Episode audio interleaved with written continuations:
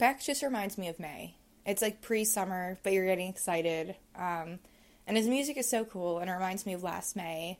I love biking. Um, listening to his music. It's just, it's just cool. I don't know. Like Beck is just such a sick artist, um, and he's so so so unique and creative, and just so like sure of what his sound is, and that's really cool. And that's like very much radiant in the work he puts out. So yeah, um, there's kind of a lot of different ones I could do by Beck, but I'm going to do Gamma Ray just because I think it's this perfect middle ground kind of.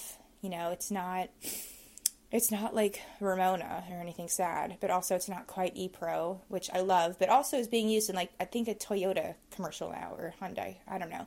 Bullshit. Bullshit fucking sucks. Great song. And now I think of dealerships. Whatever. Anyways, here's Gamma Ray.